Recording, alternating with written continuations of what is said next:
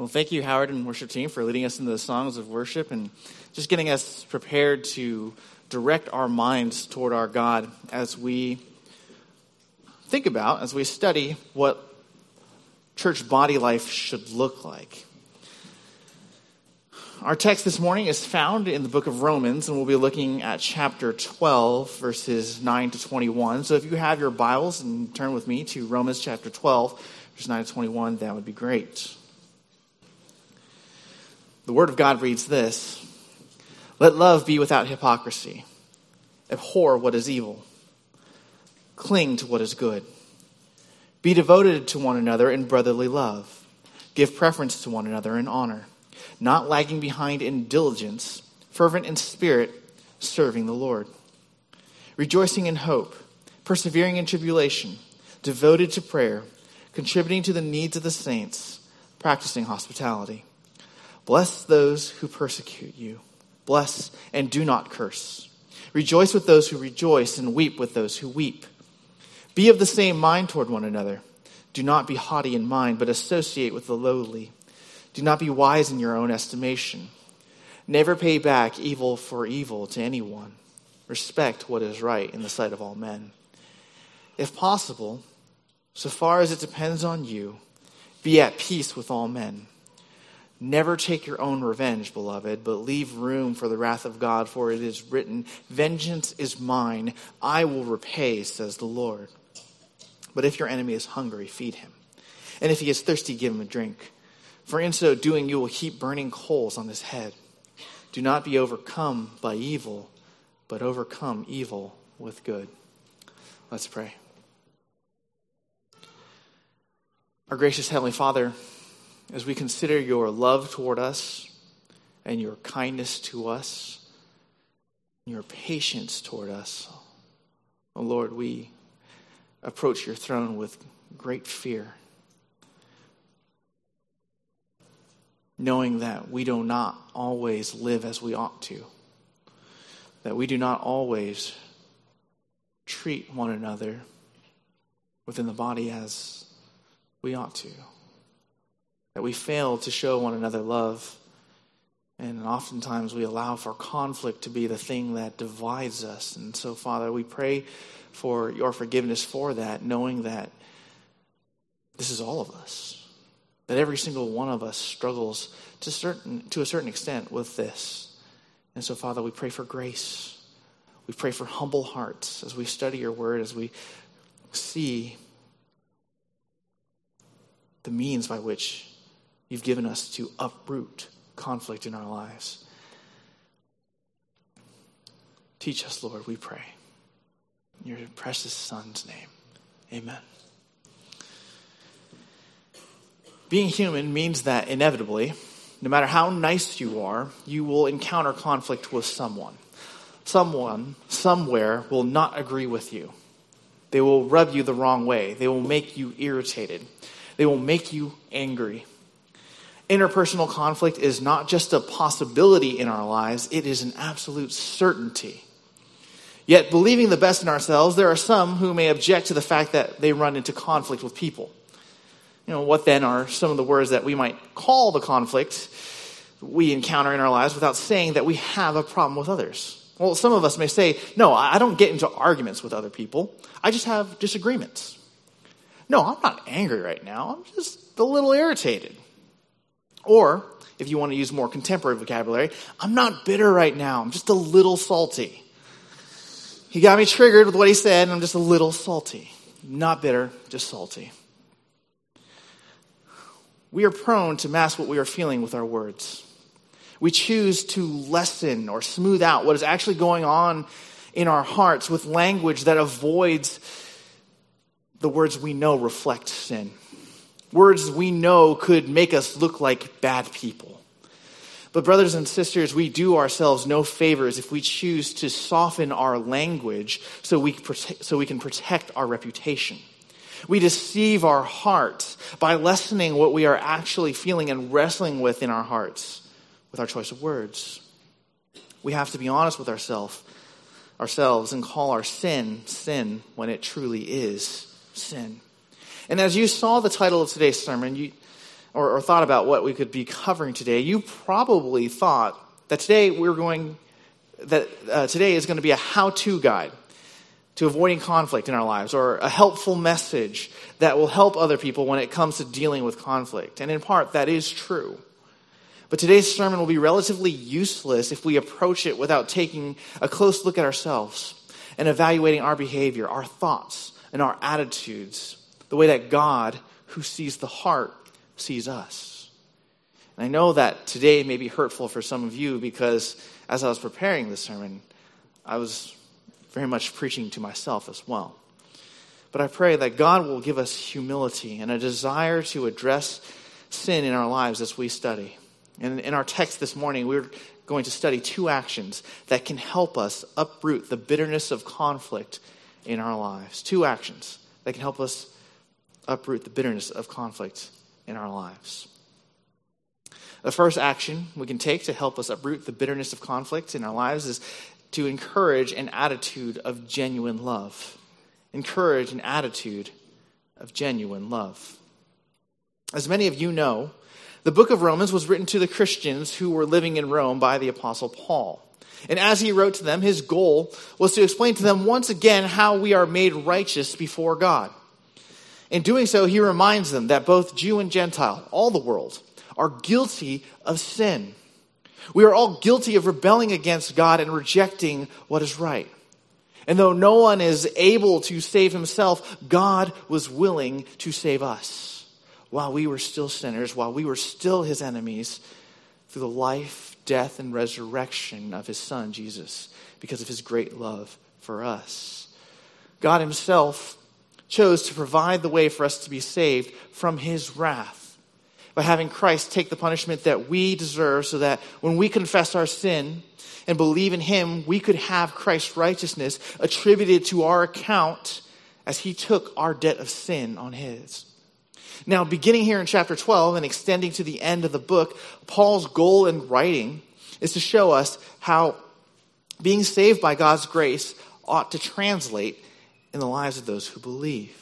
And we saw in our scripture reading earlier that those who have been saved are to present our whole lives to God as a living and holy sacrifice, as our spiritual service of worship. Additionally, we are not to be conformed to this world, but we are to be transformed by the renewing of our minds, a renewing that leads to us doing what is good and acceptable and perfect, which is the will of God. And we do these things as we care for one another as a part of the body of Christ, when we work together, when we serve one another with the gifts that God has given us. Paul then says here in verse 9 that we are to let love be without hypocrisy, abhor what is evil, cling to what is good. If we have truly been saved from our sins, if we truly have renewed our minds by taking the scriptures and actually living by it, rather than just listening to it and moving on, then the way we serve one another and care for one another in the church must be through a love that is without hypocrisy. It is a genuine love, not a love that smiles on the outside, but on the inside serves through gritted teeth. We might be able to fool others with our outward expressions of love, but hearts that are bitter on the inside, we cannot hide that from God. He sees the bitterness that hides in our hearts as we begrudgingly serve others. And for this reason, Paul reminds us that as believers, we are to abhor or hate what is evil and we're to cling to what is good. Abhor can be translated as hate exceedingly. Now, we tend to flinch at such a statement because the word hate is a very strong word, yet, this is the attitude that Paul asks us to have against all things that are evil, against all things that do not please God. We, as believers, should not, cannot tolerate evil. We do, we do at times because we are tempted to be soft toward our own sins, to be soft towards the sins of those we love. But what Paul is saying here is that we are to have an intense revulsion of evil because it is the very opposite of who God is. And as Christians, there should not even be a hint of sin in our lives. You and I know full well, though, that unfortunately we still do sin. There are hints of sin in our lives, but do not be discouraged. Because this is the same thing that the Apostle Paul himself was wrestling with in Romans 7 as he reflected on how he wanted to do good. But the very thing that he did was the thing that he hated. And this is the wrestling that we see. And, and even as you hear him describe the, the way that he hates his sin, don't you see the parallels here? He hated his sin, he didn't want to do it. And he's telling us here we are also to hate our sin, we are to abhor evil. But though we sin, though we fail, we, because of God's grace, have confidence that we will never lose our salvation if we truly have believed in Christ and repented of our sins. And this does not excuse our sin, not in one bit, right? But it should cause us to hate sin and to cling to what is good. The word for cling comes from the word glue. Paul is exhorting believers to bind ourselves, to glue ourselves to what is good. Now, what defines good, you may ask? Well, Paul already explained it in verse 2 it's the will of God. We aim to renew our minds, to put on an attitude of genuine love towards fellow believers so that we can prove that God, His will, His salvation plan, they're all good things. Now, how does that help us uproot bitterness in our lives? As we mentioned earlier, there are times when we do not want to show love towards others fully, even if we know that we ought to because we know what's right. There's a spiritual battle that rages in our hearts, telling us that it's okay for us not to love fully at the moment because that other person hurt us. And for some of us, that hurt typically is relatively fresh. But often there are wounds that have been inflicted upon us, whether intentionally or unintentionally, by others in the church. And those wounds, while not new, still affect the way that we see others within the church. When we get hurt, our tendency is to view the one who has caused the pain as our enemy. We bear grudges against the one who hurt us. And while we may smile and pretend like everything is okay, how many times will we go behind that person's back and rehash with others how the offender has offended us? How many times will we disguise it as a prayer request to someone, slowly poisoning others' thoughts towards the offender, or perhaps even deepening the resentment they too share towards the offender?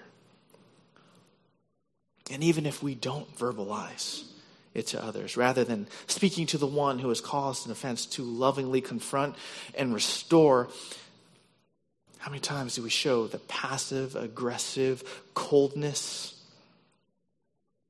to the offender? Or the walking to the other side of the room, the pretending not to notice. All of these things are evidences of our lingering bitterness and hatred towards the offender. they may or may not know what they have even done to offend you. They might have been having a bad day. And this does not excuse the wrong. We don't know why someone acted or said something in a hurtful way toward us. Yet we are determined to hold the offense against the offender's account. Notice, however, that as Paul gives us instructions on how we are to interact with fellow believers, that he does not give an excuse for sin, either for the offender or the one offended. No matter what the offense is, we are to love without hypocrisy, hating the evil within us and clinging to good, being determined to show goodness to all. Remember your sin debt, brothers and sisters. You owed God the Father an infinite debt because of your sin against him. Yet God in Christ has forgiven that tremendous debt you owed and has given you the righteousness of Christ. Paul, alluding to Jesus' teaching in the disciples' prayer and to Jesus' teaching on forgiveness in Matthew 18, reminds us in Ephesians 4 that we are to forgive others as God in Christ has forgiven us. That certainly doesn't make forgiveness easy, does it? In fact, those of you who have been hurt by others within the church, you know that it is often not easy to forgive others truly. We have to battle our hearts and our pride to forgive and to love because we who have been transformed through the renewing of our minds must cling to what is good, rejecting, rejecting our tendency to evil.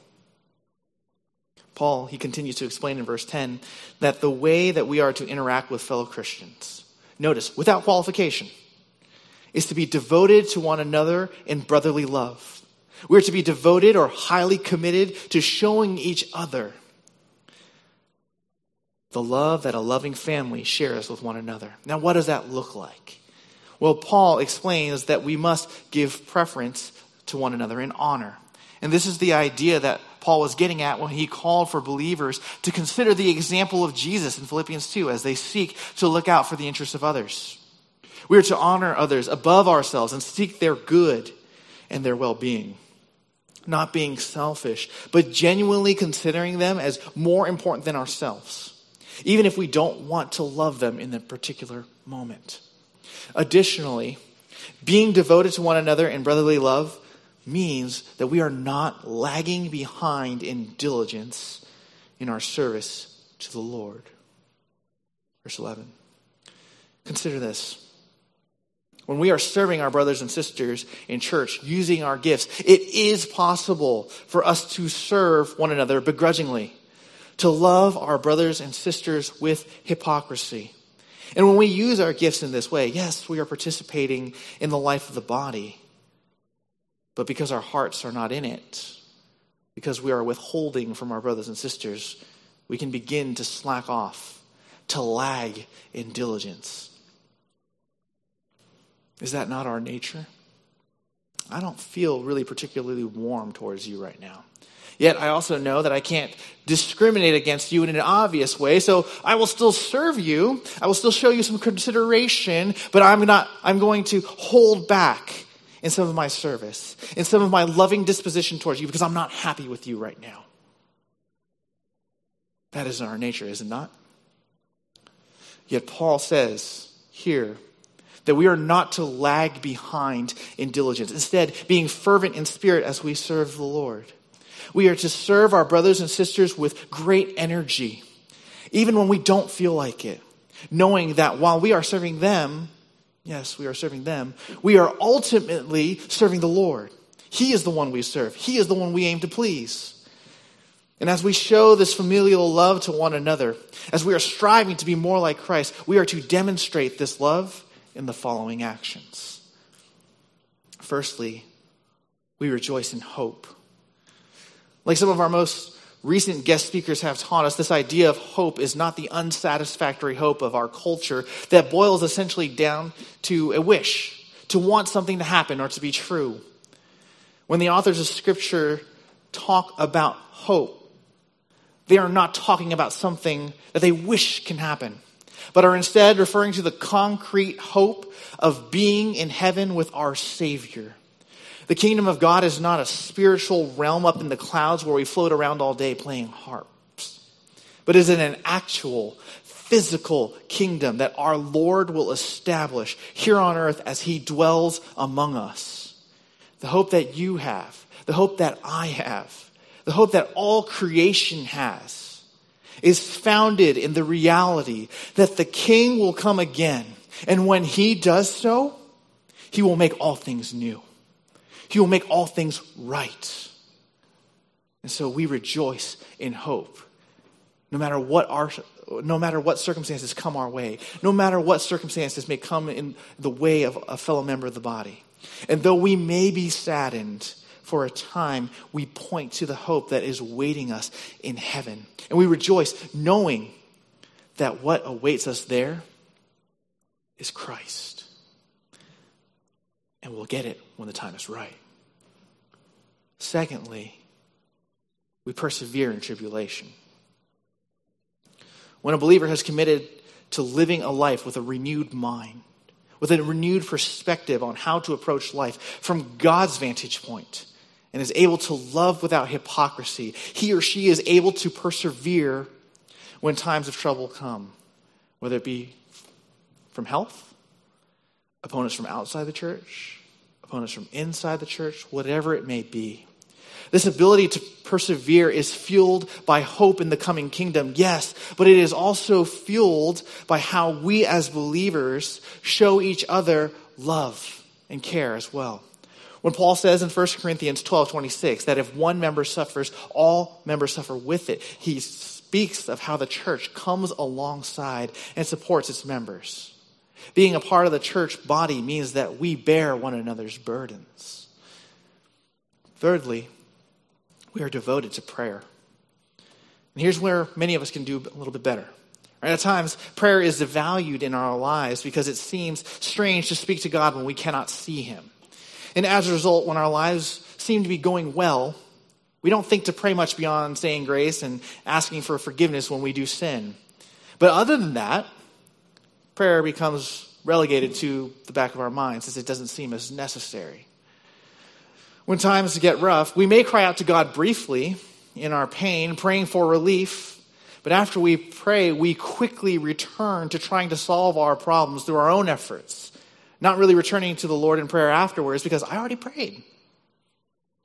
Brothers and sisters, we must grow in our prayerfulness so we may remember the one we've placed our trust in. Fourthly, we contribute to the needs of the saints. As those who have been given much from God, we are to participate in the needs of the saints. We're to share with the saints who are in need. We demonstrate the renewing of our minds by entrusting our finances to the Lord and seeking to, seeking to care for saints who are in need among us. Now, while God certainly has given us ownership of many things, we are also to remember that all the resources that we've been given are given to us as a stewardship. Therefore, we are to use what God has given to us to care about fellow believers who are hurting. We, as a church, did this last year when we sent a gift of support to Houston Chinese Church after they were hit with a hurricane. We also supported the family of one of our members when they were affected by the fires in Santa Rosa. And I don't say this to say, "Hey, we've done our we've done our part. We don't have to do it anymore because we've we've already done it." And I'm not saying it so that we can pat ourselves on the back either, saying, oh, yeah, good job. I bring this up so that you can be reminded that this is an important part of body life. And that while we did well to care for our brothers and sisters in need, we must excel still more. Fifth, we practice hospitality. This can be literally translated pursuing the love of strangers. In its, in its, historical context, Paul was referring to caring for believers who were traveling, since inns in New Testament times were rare, they were expensive, and they were often dangerous. While hospitality still can include housing fellow believers if we are able, this does not mean that offering housing is the only way that we can show hospitality to fellow believers. For instance, we can invite fellow believers over to our homes for meals. We can open up our homes for fellowship. Mm, those are just a few ways that we can show hospitality to one another. You know, we definitely have to be wise when it comes to showing hospitality, especially when it comes to people that we do not know, but we are still called to be hospitable. Granted, some of you have living situations where you are unable to have people come over to your homes, and that's okay. It doesn't mean that this practice of hospitality has been withheld from you. You can think of creative ways to show hospitality as well, like taking someone out to lunch, using what God has stewarded to you to serve others. The way that you show hospitality is not limited to just giving someone a place to stay. If we are all a part of the body, it is important that we extend love to one another. If we are to love without hypocrisy, the extension of our love towards one another means that we are to put others' needs above our own and show them love, even if we're not really sure how to talk to them because they're younger or older than we are, or are of a different skin color than us, or dresses differently than us, or for whatever reason just makes us uneasy. Now, while what we just looked at is mainly indicative of how we as believers are to interact with one another in general because of our common salvation in Jesus Christ, this genuine love that we are to show one another as a result of presenting ourselves as a living and holy sacrifice to God and a renewing of our minds reminds us of how our interactions with each other ought to be because of Jesus. And so, as we strive to uproot the bitterness of conflict in our lives, we must remind ourselves that God wants for us to take off bitterness and resentment and to put on a genuine attitude of love that strives to cling to good and demonstrate that good to others.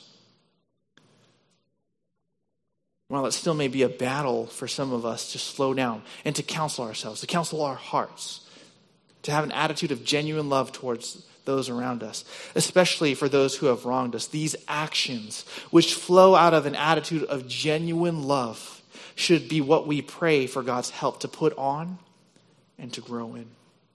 And as we begin to grow in our genuine love for others, we will become more like our Savior, who, though he was despised and rejected, beaten, spat upon, mocked, and accused of heresy, loved God and loved people to the point of obedience that led to his death on the cross for sin. Praise God for Christ and for his obedience. May we strive to be like him in our genuine love for others so that we too will obey and please God. That leads us to the second action we can take to help us uproot the bitterness of conflict in our lives, which is to entrust yourself to holy God. Entrust yourself to holy God. Some commentators have designated verses 14 to 21 as verses that talk about the Christian's relationship to those who are outside of the church.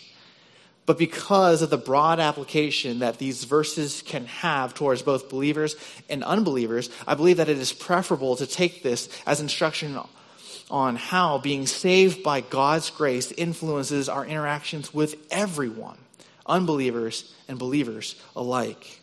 And so, Paul, he continues to teach us about how our sanctified interactions with others ought to be like as he commands in verse 14 bless those who persecute you, bless and do not curse. Persecution can take many forms, as it can be an attack socially, emotionally, and physically. The idea here is that of harassment or oppression. The persecutor is not identified. But normally, when we think of those who persecute, we rightly think of people from outside the church. For it is almost inconceivable that a genuine believer in Jesus Christ could oppress another believer in Jesus. However, knowing that all believers still struggle with a sin nature until the day that we are glorified with Jesus, it may be possible for a believer to persecute another believer. And perhaps this persecution is not necessarily due to faith. We hope it's not a faith issue, but it could be a result of other factors, like legal claims, political views, gossip, or the simple schoolyard factor of, I don't like you. As we consider the fact that those who persecute could be anyone, look at how Paul tells those who have been the targets of those who have been, who have been oppressed and um, who've been har- and those who've harmed them. We are to bless those who persecute us. Bless and do not curse. Notice that twofold repetition of bless. Paul's not letting us get away with thinking, oh, he doesn't really mean that. Does he?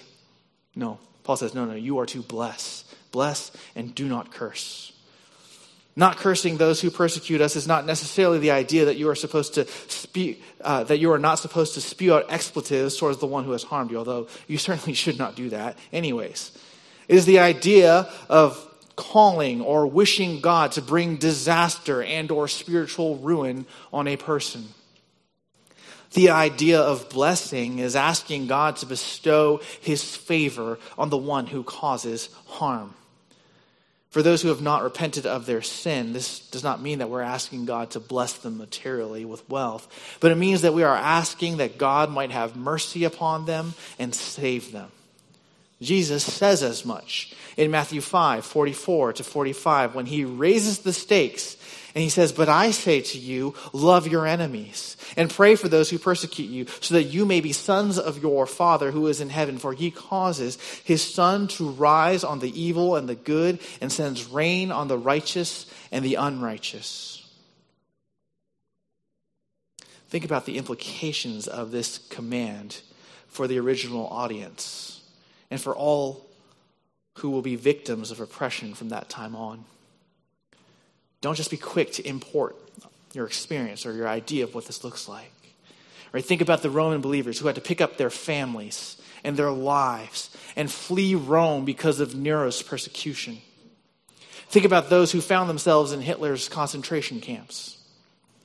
Think about believers who are victims of abuse, whether it be emotional, physical, or yes, even sexual. On its own, this statement is seemingly an impossible statement. Every part of us that wants to cling to what is right, to cling to what is just, screams out and objects, saying that those who oppress and abuse rightly deserve God's justice now, so why shouldn't we pray for God's curses to come upon them so that their evil can be wiped from this earth? Why not?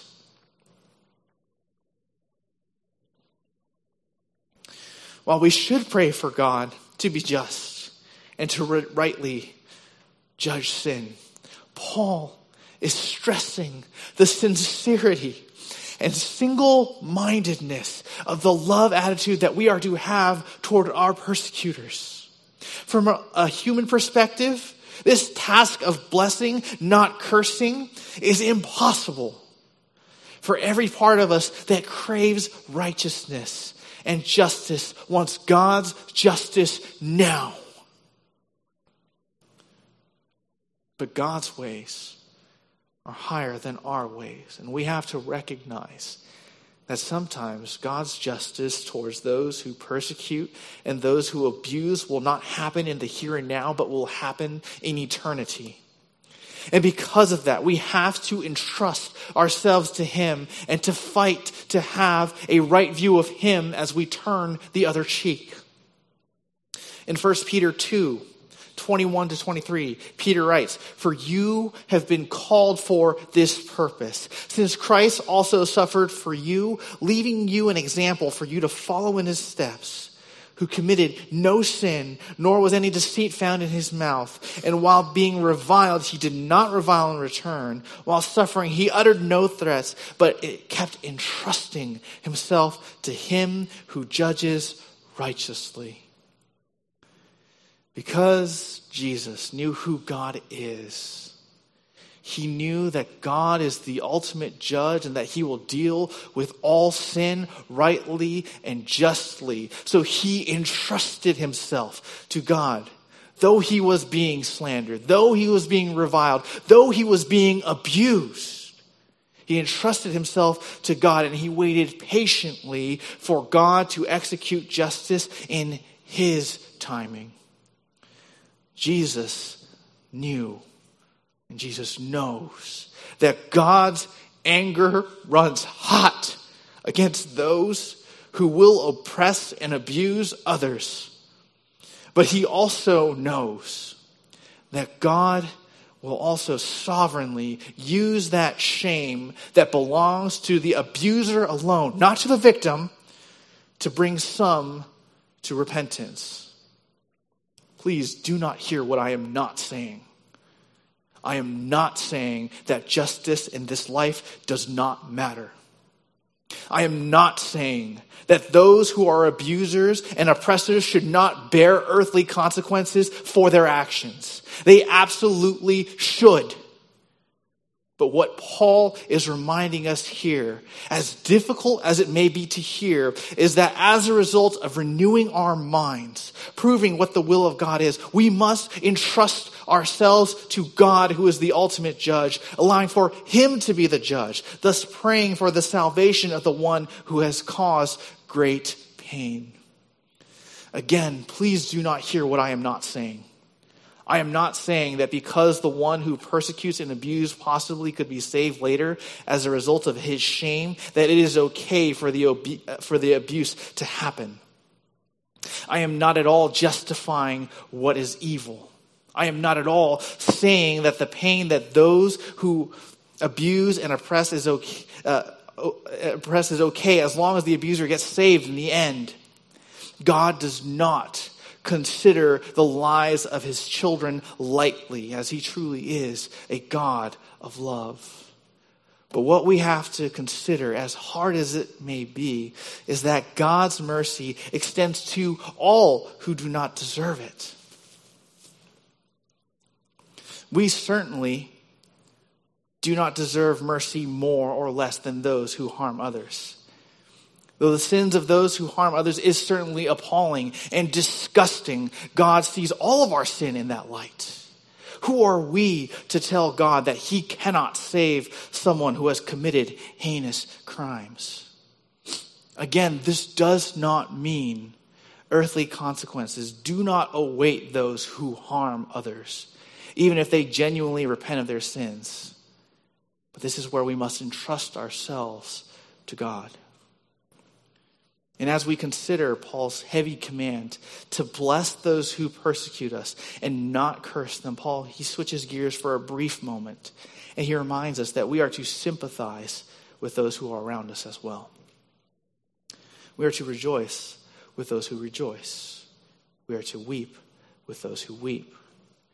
Now, rejoicing with those who rejoice may seem like an easy thing to do because it's always easy to celebrate something with someone. But what if that person's celebration comes at our expense? What if they receive the job that you were hoping to receive?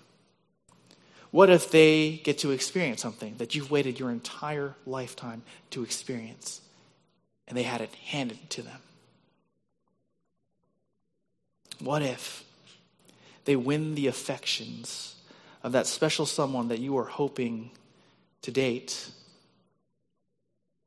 and now you're back at square one. So on and so forth. As a result of our minds being renewed by God, we recognize God's sovereign hand in allowing for the one rejoicing to rejoice. And though we may be tempted to be bitter and to resent the one rejoicing, knowing God's will, and that his will and his plans are better than we could possibly imagine, we trust in him as we instruct our hearts and remind them of the truth. We rejoice with those who rejoice out of a genuine love for them. When we weep with those who weep, what Paul is emphasizing here is the idea of demonstrating compassion towards someone who is hurting, suffering alongside them as they suffer. Now, for some of us, weeping with those who weep is a more natural thing to do because God has made us more empathetic towards others. And this is where I encourage you to continue to do well. And for those of you who aren't as good at showing compassion, this is where I encourage you, I exhort you to strive to do better. Even if we don't fully understand the situation, or perhaps don't even believe that what the other person is grieving over is worth tears, weeping with those who weep carries with it this idea that out of your love for the other person who is grieving, you try to understand the pain that they are experiencing. You get to eye level with them and you strive to understand how they are suffering and to comfort them in that suffering.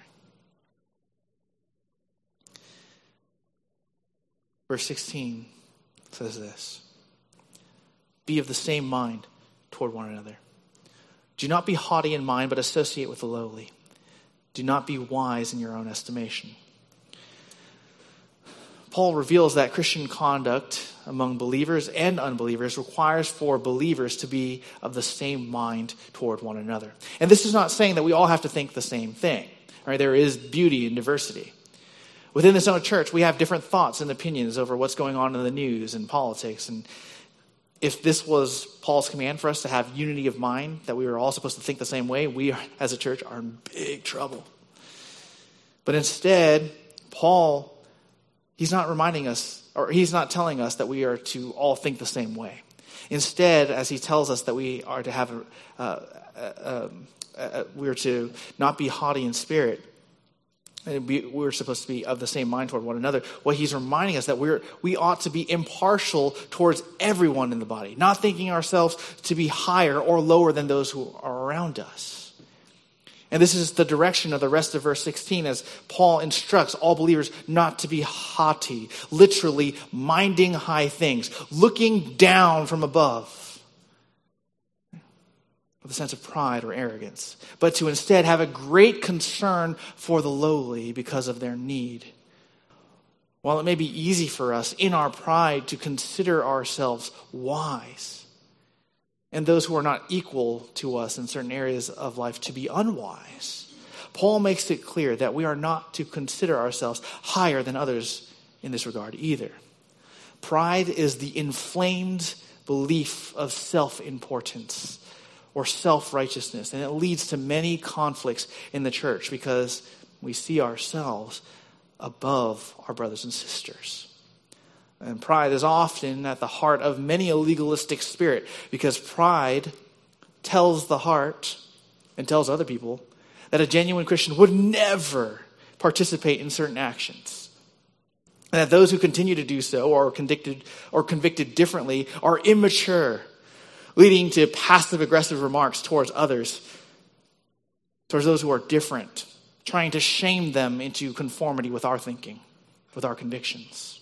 And we might not always see it, but often the way that we angrily react towards comments made to us from others, whether believing or unbelieving, often reflects that hidden monster of pride lurking in our hearts as we cannot believe someone would dare say something to us or behave in a manner toward us that we find offensive.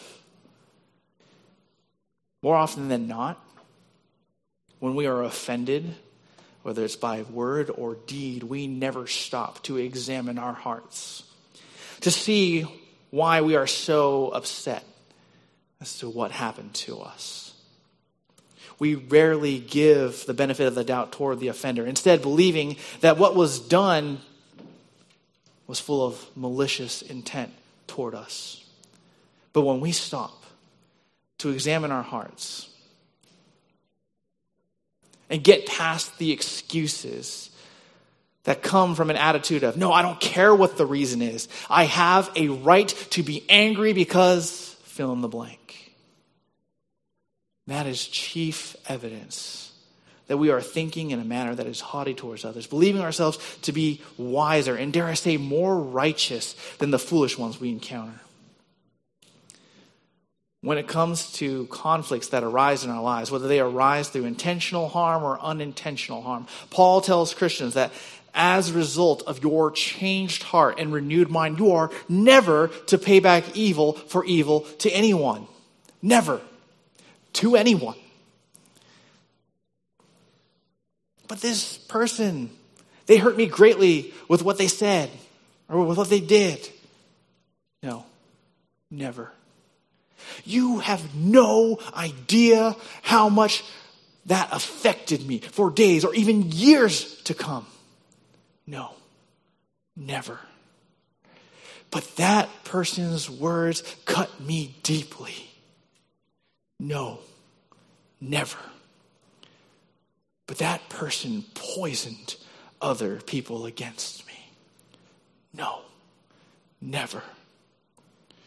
Rather, Instead of trying to get even or to justify ourselves in the sight of all men, we are to respect what is right in the sight of all men. What this means is that as we abhor evil and cling to what is good, we behave in a manner that is universally recognized as good, as honorable, as respectful in the sight of all men. Even unbelievers recognize what is right. You should too.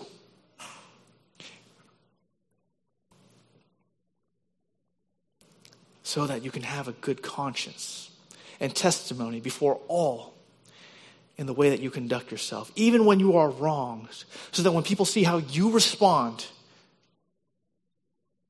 They will give glory to God because of your behavior, because of how you show them the love of Christ, or you show others the love of Christ.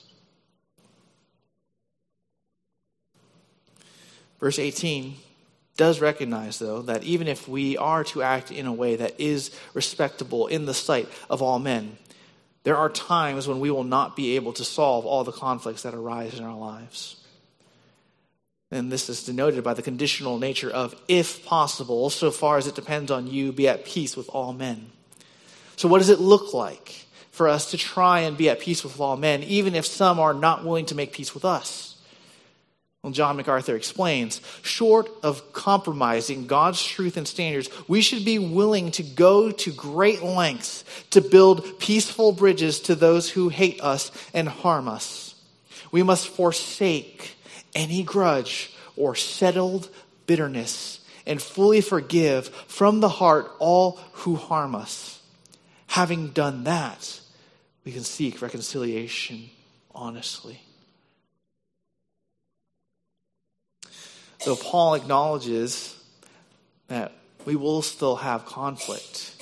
The inevitability of that conflict should not be an excuse for our behavior or our attitude towards those whom we have conflict. Instead, we should be willing to humble our hearts and take the appropriate steps towards being at peace. Notice that Paul, he doesn't give us an out for seeking peace. He doesn't say, if possible, when you get around to it, be at peace with all men. No, he says, as far as it depends on you. Meaning that we must be willing to show grace, forgiveness, and love, not keeping a record of wrongs towards the offender. Even in the pain of conflict, you need to get to that place where you, remembering all that Christ has forgiven you for are willing to extend that forgiveness to other people. Again, do not hear what I'm not saying. I'm not saying that it doesn't matter whether you still feel the pangs of hurt. That you just need to for, force yourself to forgive those who hurt you and you'll be okay. And some people think that all you need to do is just say, I forgive you. I'm going to force myself to forgive you and it'll be fine.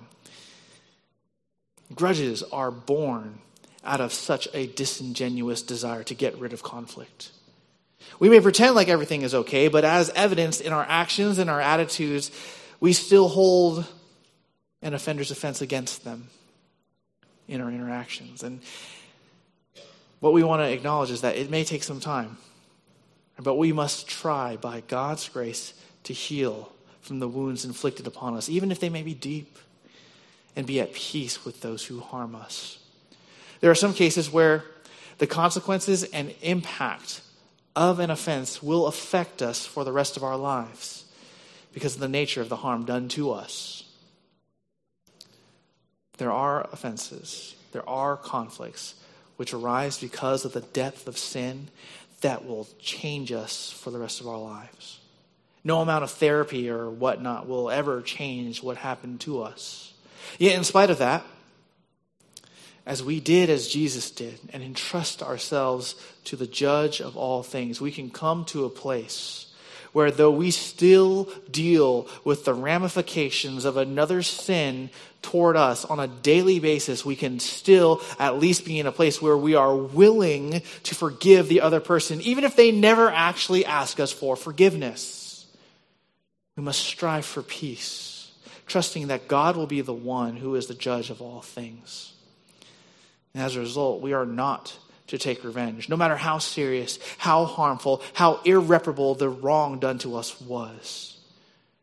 We do not have the right to punish others for the sins they've committed against us because though we have been wounded by what they have done, judgment is God's prerogative and it's His prerogative alone. He may allow for some of that judgment to be seen now through jail time but ultimately, He will right every wrong. Don't miss that. God will right every wrong.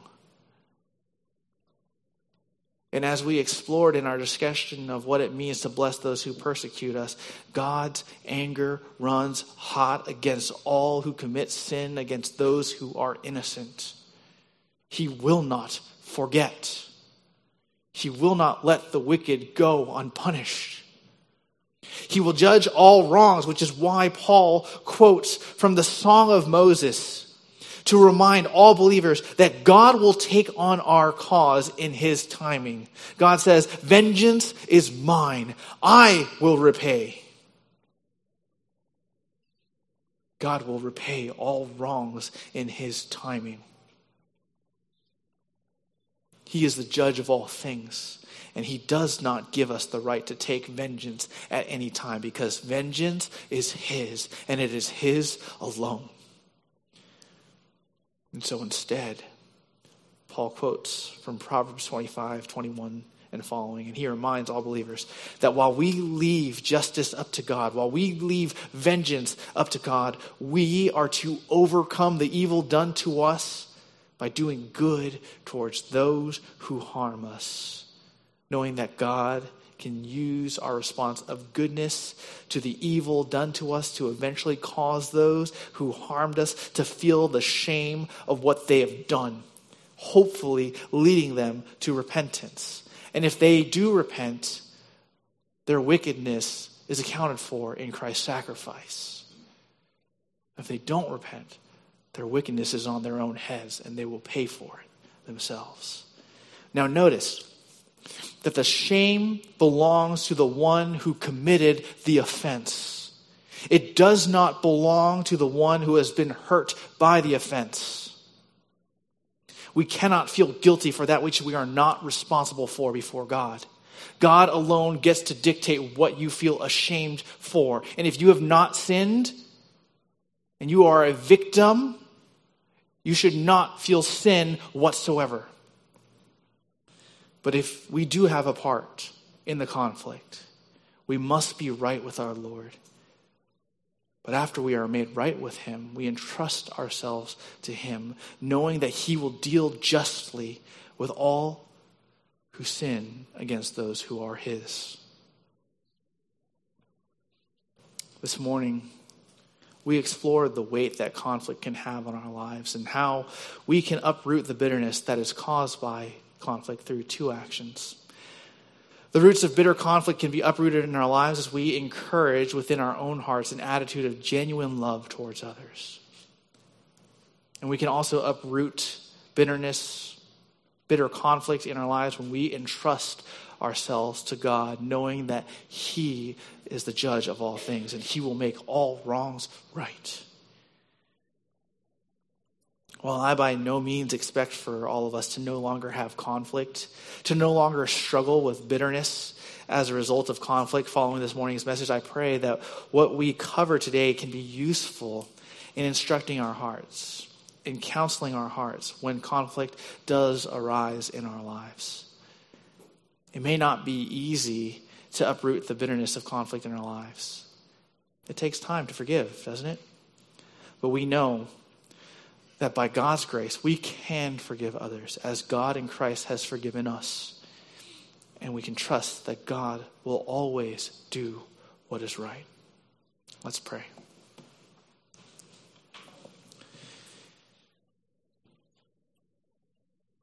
Our gracious, patient, kind, loving Father, we are grateful to you for all that you've done to save us, to bring us to yourself, though we were still enemies of you. And Lord, we know that though we ought to reflect Christ in everything that we do, though we ought to love genuinely and to serve one another with great joy, we often fail not. Uh, we often fail to do that. Instead, choosing to harbor evil within our hearts.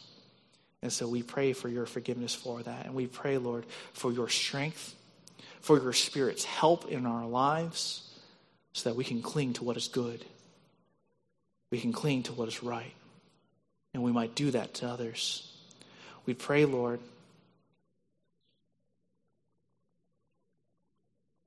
for those of us who have conflict in our lives, for those of us who have bitterness towards others in our lives, that you would help us to heal, that you would help us to forgive, and to find hope in the fact that you are the judge of all things, that we can entrust ourselves to you, that you will uphold justice.